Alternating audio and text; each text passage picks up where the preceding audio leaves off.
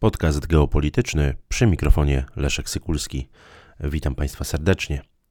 14 maja 2023 roku w Turcji odbędą się połączone wybory prezydenckie i parlamentarne. To można powiedzieć, myślę, że bez cienia wątpliwości, jedne z najważniejszych wyborów, które odbędą się w tym roku na świecie.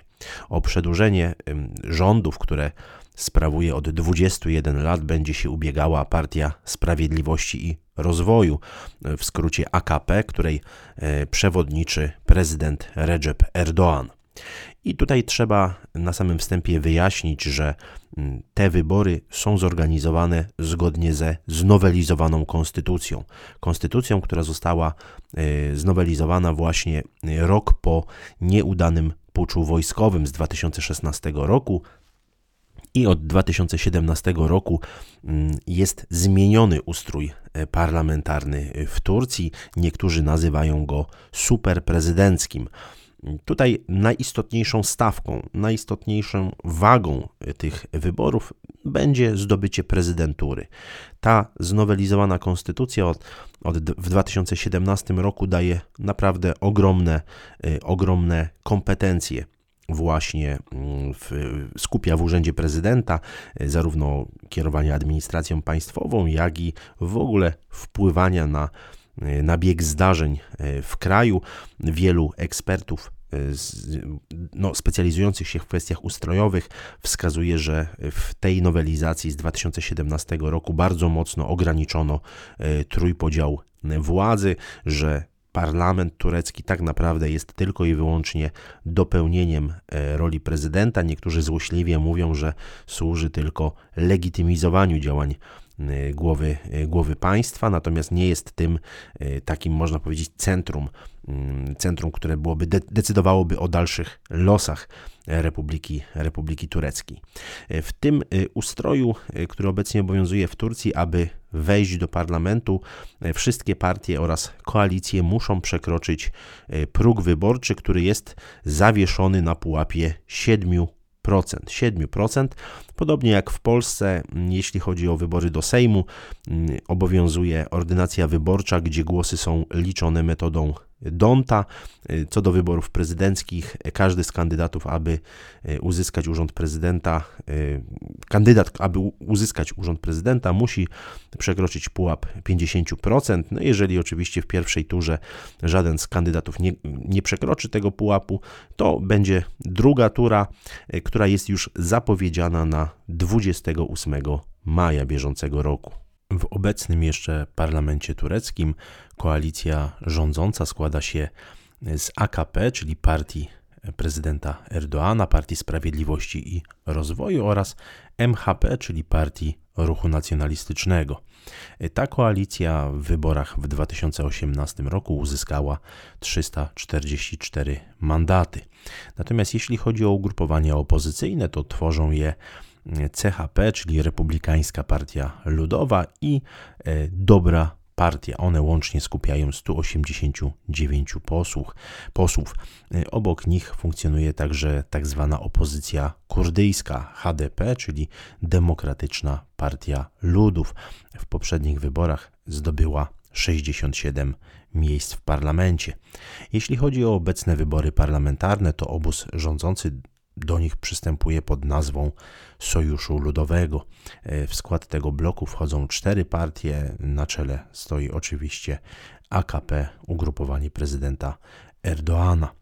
Natomiast jeżeli chodzi o wybory prezydenckie, to głównym kontrkandydatem prezydenta Erdoana jest Kemal Kilic Darolu. Kemal Kilic Darolu jest y, starszy od, mm, od Erdoana. Mm, urodził się w grudniu 1948 roku, podobnie zresztą jak Erdoğan jest z zawodu ekonomistą y, i od 2010 roku y, jest przewodniczącym Republikańskiej Partii Ludowej CHP. Jest obecnie uznawany jako taki najważniejszy lider tureckiej opozycji. No, niewątpliwie Złą wiadomością dla obecnego prezydenta Turcji jest fakt, iż jeden z kandydatów opozycji wycofał się e, z wyborów prezydenckich. Mówię tutaj o e, Muharemie Indże, liderem partii, która powstała w wyniku rozłamów Republikańskiej Partii Ludowej. Po, no, był to człowiek, który zresztą kandydował na prezydenta w wyborach w 2018 roku. Wtedy zdobył sporo, bo ponad, nieco ponad 30% głosów. No i to niewątpliwie zwiększa, przynajmniej teoretycznie, szanse na zwycięstwo w wyborach kandydata popieranego przez sześć opozycyjnych partii, czyli już wspomnianego przeze mnie Kemala Kilicdarolu. W trakcie kampanii wyborczej prezydent Erdoğan no, bardzo mocno oskarżał czynniki zewnętrzne o problemy, które pojawiają się w Turcji. Mówił między innymi, cytuję, jeżeli pojawiały się pewne problemy, to są za nie odpowiedzialni wrogowie państwa, zarówno w kraju, jak i za granicą. Koniec cytatu. Natomiast jeżeli chodzi o mm, tę narrację mm, Kilicz Darolu i w ogóle mm, tych sześciu opozycyjnych partii, to no przede wszystkim stawiają akcent na odbudowanie e, demokracji. Tutaj zresztą, jeżeli wsłuchamy się w słowa wspólnego kandydata opozycji na prezydenta, czyli Kemala Kilicdarolu, to, mm, to właściwie no, bardzo często powtarza, że prezydent Erdoğan jest dyktatorem, stąd opozycja zapewnia, że odbuduje demokrację, a zapewnia także amnestię dla tysięcy y, więźniów politycznych, zapowiada, że nie będzie prześladowania mniejszości ani etnicznych, ani seksualnych. Mm, mówi tutaj oczywiście, odnosi się do kwestii e, kurdyjskiej. No i też warto zauważyć, że mm, jest bardzo taka silna otoczka wokół e, Kemala Kilicdarolu jako takiego e, przywódcy narodu, który stoi na czele, na czele Republikańskiej Partii Ludowej, czyli tej partii, którą, którą zakładał zakładał no, ojciec Turków, tak? Mustafa Kemal Atatürk. Turcy, którzy opowiadają się za mm, partiami opozycyjnymi, no chcieliby między innymi, jeśli chodzi o politykę zagraniczną, normalizacji e, relacji ze Stanami Zjednoczonymi. No, te relacje między Ankarą a Waszyngtonem są mm, negatywne już od ponad 10 lat. No, źródłem problemów jest między innymi wspieranie przez Waszyngton Kurdów, e, czy embargo na broń, a nawet no, trzeba powiedzieć to, to wprost, wrogi stosunek do prezydenta e, Erdoana. Stąd otoczenie tego, tego polityka i wielu polityków AKP e, uważa, że Sojusz Północnoatlantycki nie pomaga Turcji w walce z terroryzmem.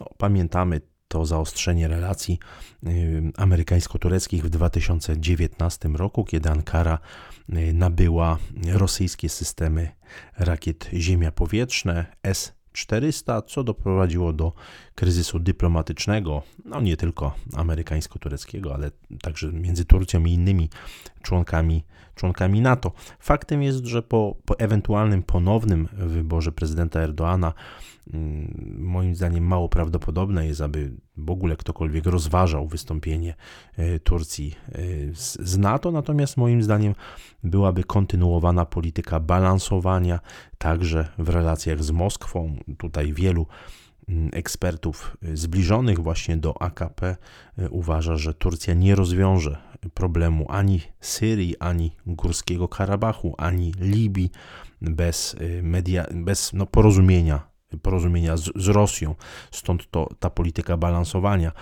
Politycy opozycji też nie, nie kwapią się do tego, aby odcinać się od, od Moskwy, natomiast niewątpliwie są bardziej nastawieni na mm, tę normalizację relacji ze Stanami Zjednoczonymi.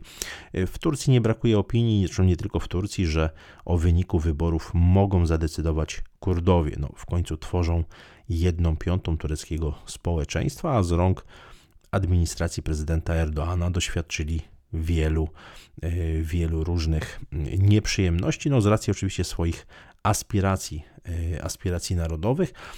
Jest to oczywiście, nie jest to oczywiście przesądzone, niemniej jednak trzeba ten czynnik e, brać pod uwagę, chociaż Kurdowie oczywiście dobrze pamiętają zdradę amerykańską, także też o tym warto, warto pamiętać. Na zakończenie myślę, że warto przytoczyć e, wyniki jednego z ostatnich e, sondaży, a jest to sondaż e, przeprowadzony w dniach 6-7 maja bieżącego roku przez ośrodek badawczy Konda. On uwzględniał jeszcze czterech kandydatów w tym wyścigu prezydenckim, ale po wycofaniu się jednego z kandydatów, o czym powiedziałem, ostatecznie pamiętajmy, że na kartach głosowania będzie zaledwie trzech kandydatów, oprócz tych najbardziej znanych, czyli Erdoana i Kilic Darolu z, największą, z największym poparciem.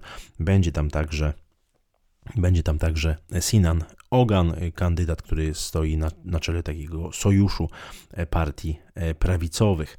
Według y, sondażu ośrodka Konda Kemal Darolu mógłby uzyskać 49,3% głosów.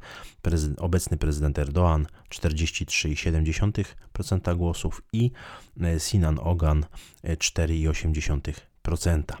E, ostatni zamykający wtedy e, ten sondaż, ten, ten, ten wyścig, e, kandydat, kandydat Muharem Inja, Inże no, mógłby liczyć w tamtym sondażu na 2,2% głosów. No, gdyby jego oczywiście wyborcy przerzucili głosy na Kilicz Darolu, no to wtedy kandydat opozycji przynajmniej w teorii mógłby wygrać w pierwszej turze, ale wiemy doskonale, że tak prosto, tak prosto to nie działa.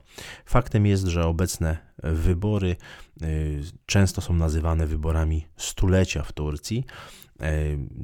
E, wielu, zdaniem wielu analityków są to najważniejsze wybory w tej, e, nie tylko w tej części świata, ale w ogóle na świecie w tym, w tym roku z uwagi na zaangażowanie Turcji w bardzo e, wiele procesów geopolitycznych. No, Turcja jest i członkiem NATO, ale także odgrywa niezwykle istotną rolę na Bliskim Wschodzie, w krajach Magrebu, na Kaukazie Południowym czy w Azji, w Azji Środkowej.